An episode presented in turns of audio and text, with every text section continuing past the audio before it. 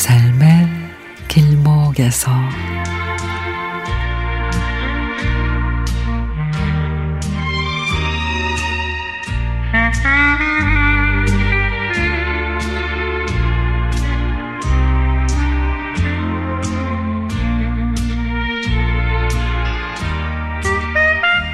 해마다 여름이면은 우리 집에 찾아오는 일본인 가족이 있습니다.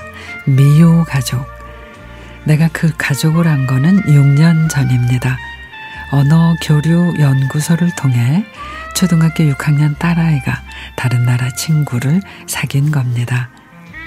모든 나라의 언어를 글과 종이가 아닌 말과 몸짓, 생활을 통해 배워가자는 취지라 그 단체에 아이를 보냈죠.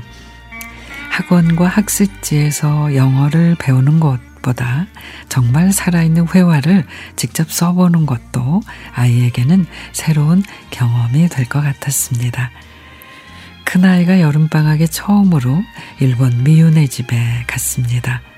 고궁도 보고 또 역사적 자취도 느끼고 그리고 다섯 시간을 걸어 박물관에도 가고 길거리 먹거리도 많이 접했답니다. 새로운 곳의 문화와 언어, 그 나라의 언어를 몰라도 얼굴 표정과 짧은 단어로 실생활에 가능했다고 합니다. 그리고 그해 겨울 미유가 우리 집에 놀러 왔고 보름을 함께 보냈습니다. 그래서 우리도 경주를 데리고 가서 우리의 역사를 보여주고 해운대 바닷가도 데리고 가 밀면도 사줬죠. 초밥이 아닌 비빔밥도 잘 먹고 우동 대신에 잔치국수도 잘 먹었습니다.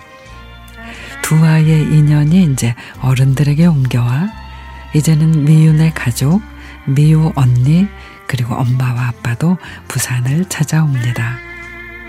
한국의 비빔밥과 불고기를 너무 좋아해서 만드는 법을 배워서 갔는데 일본에서는 도무지 그 맛이 나질 않는다고 합니다.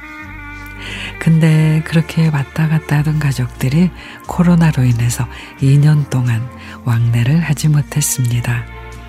그저 SNS로 소식만 전하다가 그러다가 이번에 그 가족을 다시 만나게 됩니다.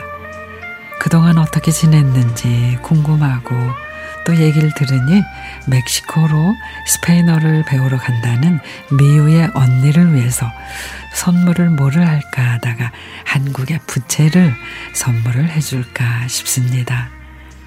코로나가 다시 머뭇거리게 하지만 별탈 없이 잘 왔다 가기를 바랍니다.